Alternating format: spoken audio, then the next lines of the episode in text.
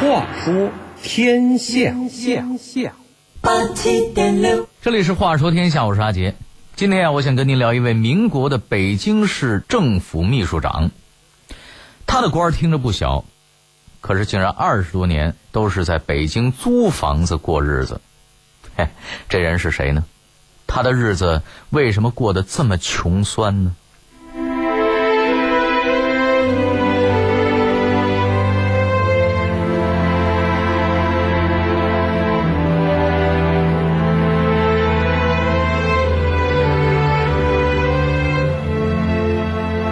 北京没有自己的房子，却始终保护着国家房产中宝物。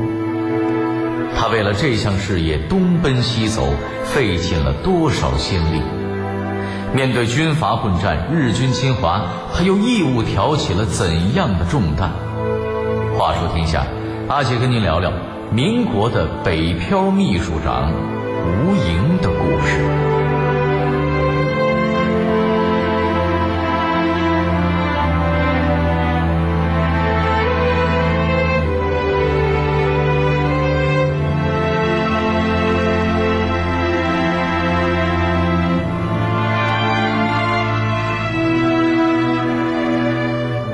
说起吴莹这个名字呀，估计很多朋友都不熟悉。但是如果我说吴老先生的另一个身份，大家可能就都熟悉了。他就是著名剧作家吴祖光的父亲。不过在民国时期啊，人家也不是富贫子贵，吴莹本人也是相当了不得的人物。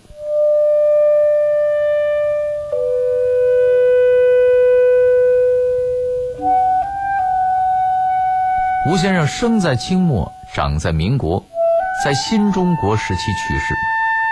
他出身于士大夫家庭，父亲是张之洞的高级参谋。小时候，吴莹就在张之洞创办的湖北方言学堂学习英文专业。虽然学的是英文和西方文化，但是在父亲的指导下，吴莹也从小就打下了精湛的国学基础，而且有深厚的西化。及传统画的功力，可谓是学贯中西呀。毕业之后，吴莹跑到东北辽阳一所公办学校里当老师。二十多岁那年，他舅舅进京做官，把吴莹也叫到了北京。虽然有舅舅的面子，但是吴莹也是从基层做起，当了个小科员。不过小吴啊是个认真的人，他希望能够用自己的能力说话，所以尽管职位很低。但是他尽职尽责，几年之后，吴莹就升任了京都市政督办公署作办。哎，这个职位啊，就相当于现在的市政府秘书长。可您别看吴莹升了官，但是他并没有发大财。到了而立之年，他都有老婆孩子了，却始终没有自己的房子。这期间呀。的儿女不断增加，一家之主总不能让全家老小露宿街头吧？既然买不起房，吴莹就只有租房了。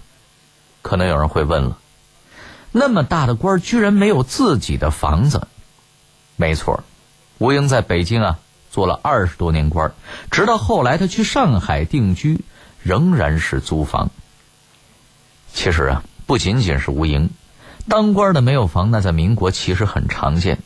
段祺瑞做过中华民国执政，这官够大的吧？可是他一生也没有购置房产。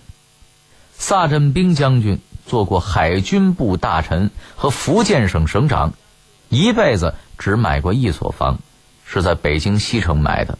后来他南下就职，随即把这所房子送给了一个买不起房的同学，一分钱都没要。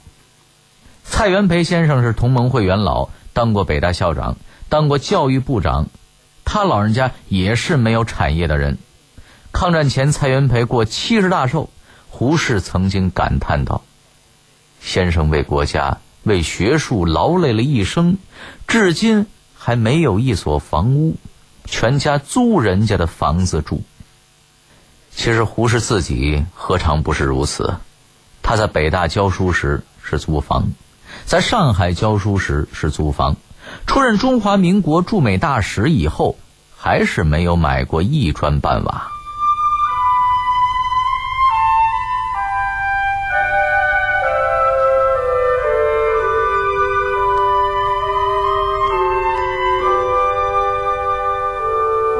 虽然吴英没有在北京置办过自己的房产但是他为保护国家的房产可是一直在东奔西走。这是怎么回事？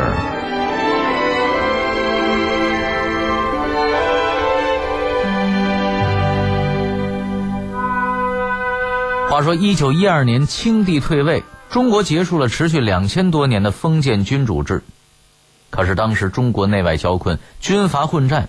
此时袁世凯与清皇室订立了退位优待的私约，溥仪等人得以留在紫禁城中，一切生活如旧。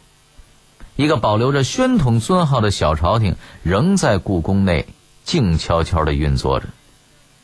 当时，身为北京政府秘书长的吴莹，对于溥仪盘踞故宫一事一直心存不满。刚才咱们说了，吴莹出身书香门第，吴氏家族是祖上有着五百年家谱记载的大氏族。吴莹继承了祖上名人吴中行、吴宗达等人正直清廉的特质，他跟着了魔一样，屡次向上呈文，提议把溥仪请出紫禁城。谁料风云突变，一九二四年，冯玉祥发动政变，主政北京。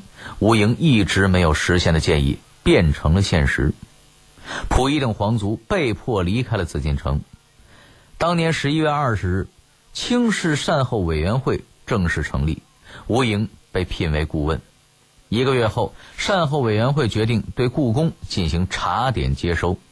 但几乎同一时间，时任中华民国临时执政的段祺瑞却下令善后委员会立即停止接收工作，并责令吴莹办理此事。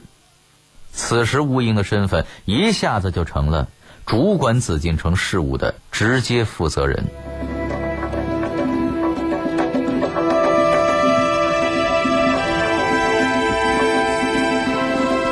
对于吴英来说呀，这是一场关于故宫何去何从的战争，他被夹在了两难之间。吴英知道，他的抉择无疑将影响故宫的未来。也许只是一个不经意的建议，就会让故宫的命运变得难以捉摸。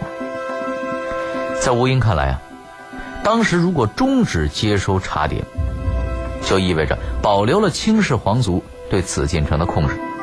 这将为封建势力复辟埋下伏笔。相反，如能将皇家宫阙变成平民可以参观的博物馆，则能从文化上巩固辛亥革命的宝贵成果。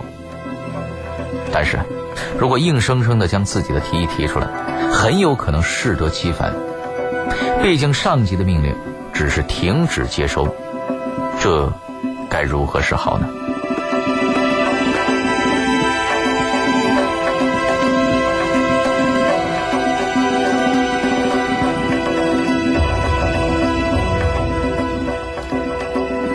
急速思考，吴莹对传令官表示：一方面，各部院都向善后委员会派了助理员参加接收事宜，因此由内务部出面禁止此事，多有不便；另一方面，负责看守紫禁城的警卫司令陆中林积极主张接收。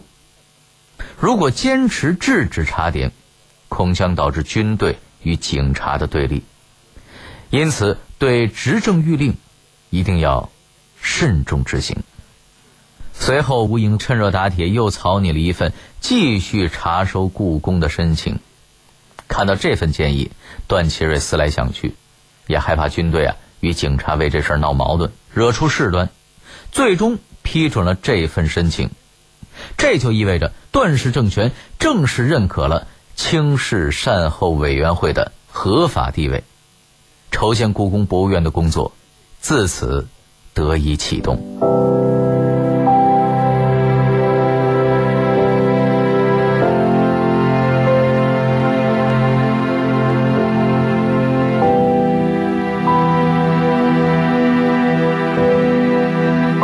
对故宫的接收工作开启之后，吴莹又做了哪些工作？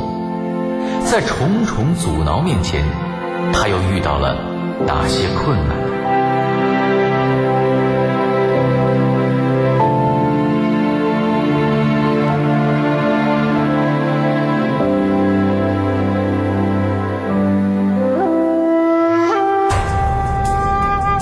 论古今是非，问的都是活着还是不活，这是个问题。看古往今来，看的都是雕栏玉砌应犹在，只是朱颜改。聊过去的事儿，说今天的理儿，就在每天与您相伴的《话说天下》。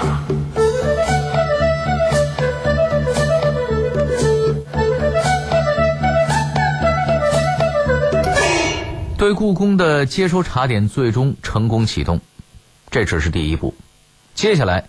精通文物鉴赏的专家们组成了若干小组，轮流对紫禁城内的房屋进行查看，对房屋内的所有挂件、摆件等物品一一甄别，然后再将这些珍贵的文物装箱封存造册。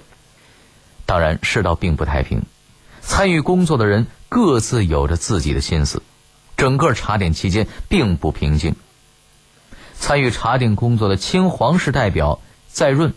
邵英、宝熙等人不仅从不按照约定到达接收现场，其他皇室成员还散布冯玉祥、京师警察总监张弼等人盗窃紫禁城宝物的谣言，试图损毁这些人的声誉，阻止接收茶点的进行。一时间，谣言四起，乱作一团呐。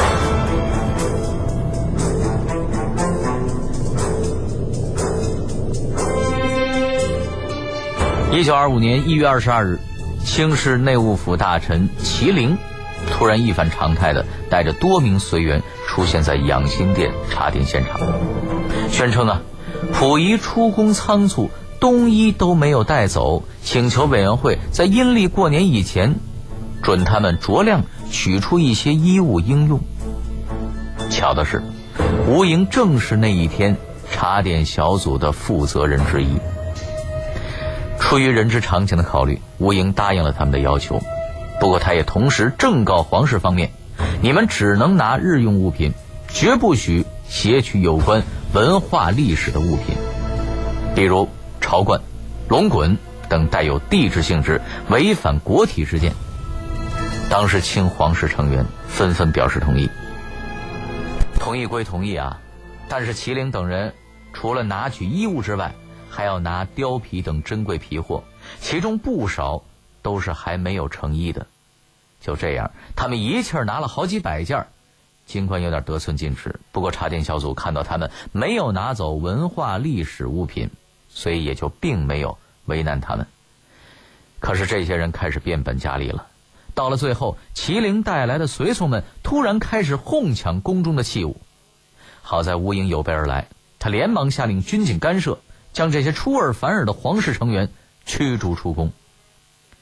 说起来啊，吴莹也是经验丰富，毕竟这些人也不是第一次干这种事儿了。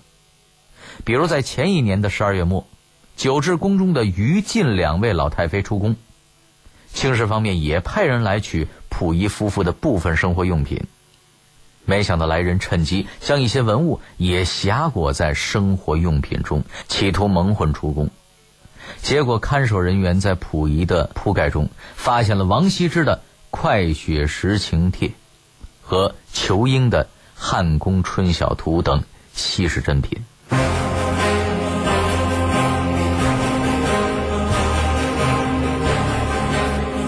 在风云诡谲的年代，吴莹遇到的困难不仅仅是清朝皇室成员的阻挠。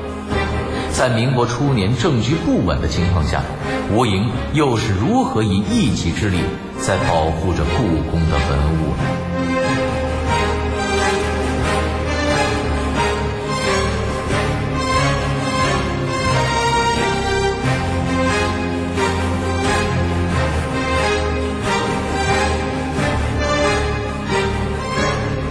一九二五年十月十日，故宫博物院正式成立。数百年来，帝王居住的宫苑禁地第一次向普通百姓开放。成立当天，北京全城轰动，观者如潮啊！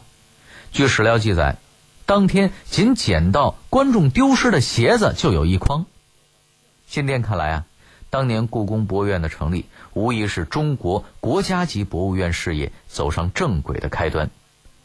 而作为当时主管故宫事务的责任人，吴莹更始终以顾问的名义，在幕后默默地进行着与故宫博物院存亡攸关的斡旋与保护。一九二六年，冯玉祥率领的国民军在与张作霖所辖的直鲁联军作战中失利，于是原本自溥仪被逐出宫后，一直负责把守故宫的陆中林部不得不撤离北京。骤然间，故宫成为了一座不设防的宫殿。吴英立刻把事态的严重性向当时主持故宫博物院院务的庄运宽进行了汇报，并说服他给内务总长写信，借调内务部的警卫队接防。写完信后，吴莹又紧急联系奔走，使得故宫又重新得到了保护。然而一波未平一波又起啊！一九二六年发生的三一八惨案，导致段祺瑞政府迅速垮台，结果直鲁奉各军直逼北京城下，故宫面临着被军队冲击的危机。军阀们都把心思放在了故宫的宝物上，就连他们的手下都希望能够闯进去弄几个宝贝出来。吴英急的是火烧眉毛呀，对他来说，故宫就是他的心尖子。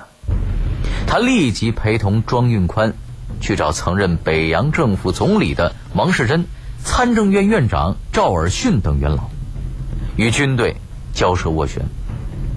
最终，京畿警备总司令王汉明明确表示，如果有军队前往，可以立即电告司令部，由司令部派员与军队接洽制止。结果就在吴英等人斡旋之后的次日清晨，就有大批军队开到了神武门前。故宫方面立即请来警备司令部人员进行交涉，才制止了军队涌入故宫。故宫这才再次躲过了一劫。二十世纪二十年代后，军阀之间战事不断，政局一再翻云覆雨，变化万端。尽管如此。吴莹一直是中华民国京都市政公署的坐办，并兼任内务部主管治安的负责人。不管换了谁执政，我应一直竭力担负着保护好故宫博物院的职责。正是在他的积极奔走下，故宫才从未受到军兵的侵扰。一九二六年十二月十七日，故宫博物院董事长李玉莹邀集名流学者。发起成立故宫维持会，希望大家可以合力守护故宫。维持会一共三十七人，名单中包含了新旧文武、学者、政客，其中还有王宠惠、王世贞、颜惠庆、汪大燮、熊希龄、梁士仪等曾出任国家首脑的重量级军政人物。吴莹的名字这时也第一次被写入了故宫的领导班子之中。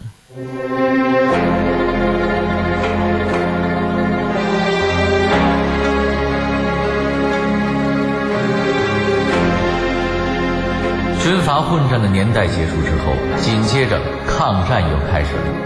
那吴莹又是如何临危受命，继续着故宫义工的工作的？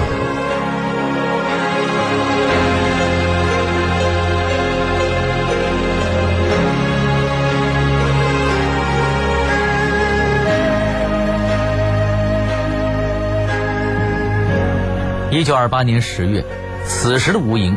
已经跻身北京的高官厚禄阶层，但是这一年他却做出了一个让所有人吃惊的决定，那就是彻底脱离官场，完全投入到保护故宫的事业当中去。但谁知道几年之后，一九三一年，日本悍然发动九一八事变，中国东北沦陷，整个华北形势也陷入了危机之中。而一旦日本侵略者攻入北京城，故宫无疑将遭到暴徒及战火的洗劫，后果不堪设想。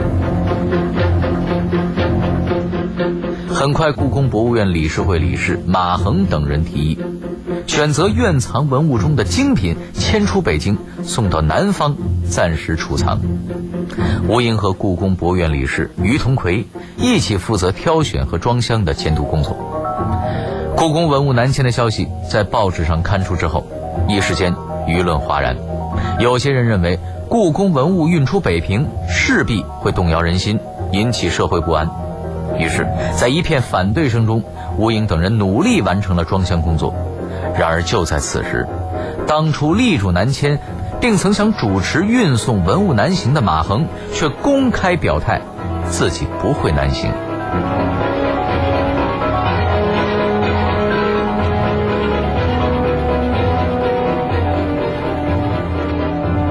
吴英再次临危受命，代替马衡担起了主持运送第一批文物南迁的重任。他也成为了故宫文物南迁的首任押运官。一九三三年二月五日夜，故宫博物院在北平市政当局的协助下，连夜将第一批南运古物两千一百一十八箱装上板车，集中到太和门前。天黑以后，文物被运出了天安门。运到了前门火车站。后来，这第一批南迁文物在南京短暂滞留后，最终通过邮轮成功抵达上海，并在轮船泊岸当天全部完好的运进了法租界天主堂街仁济医院旧址的五楼仓库中。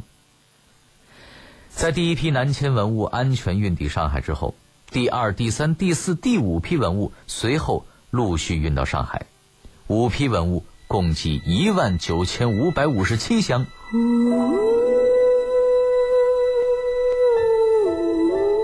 正是由于这次的分批南迁，故宫的文物才幸运的躲过了战火与屠戮，这些瑰宝所传承的中华文脉也得以续存。吴莹的一生啊，虽然没有自己的房产，却把国家最大房产中的珍贵资源保存了下来。和故宫的文物结下了不解之缘。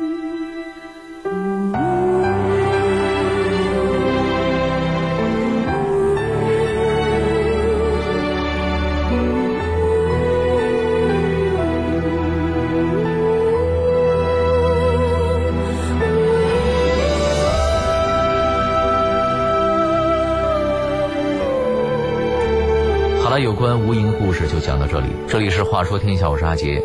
更精彩的故事还在等着您。接下来，请您继续欣赏北京文艺广播的精彩节目。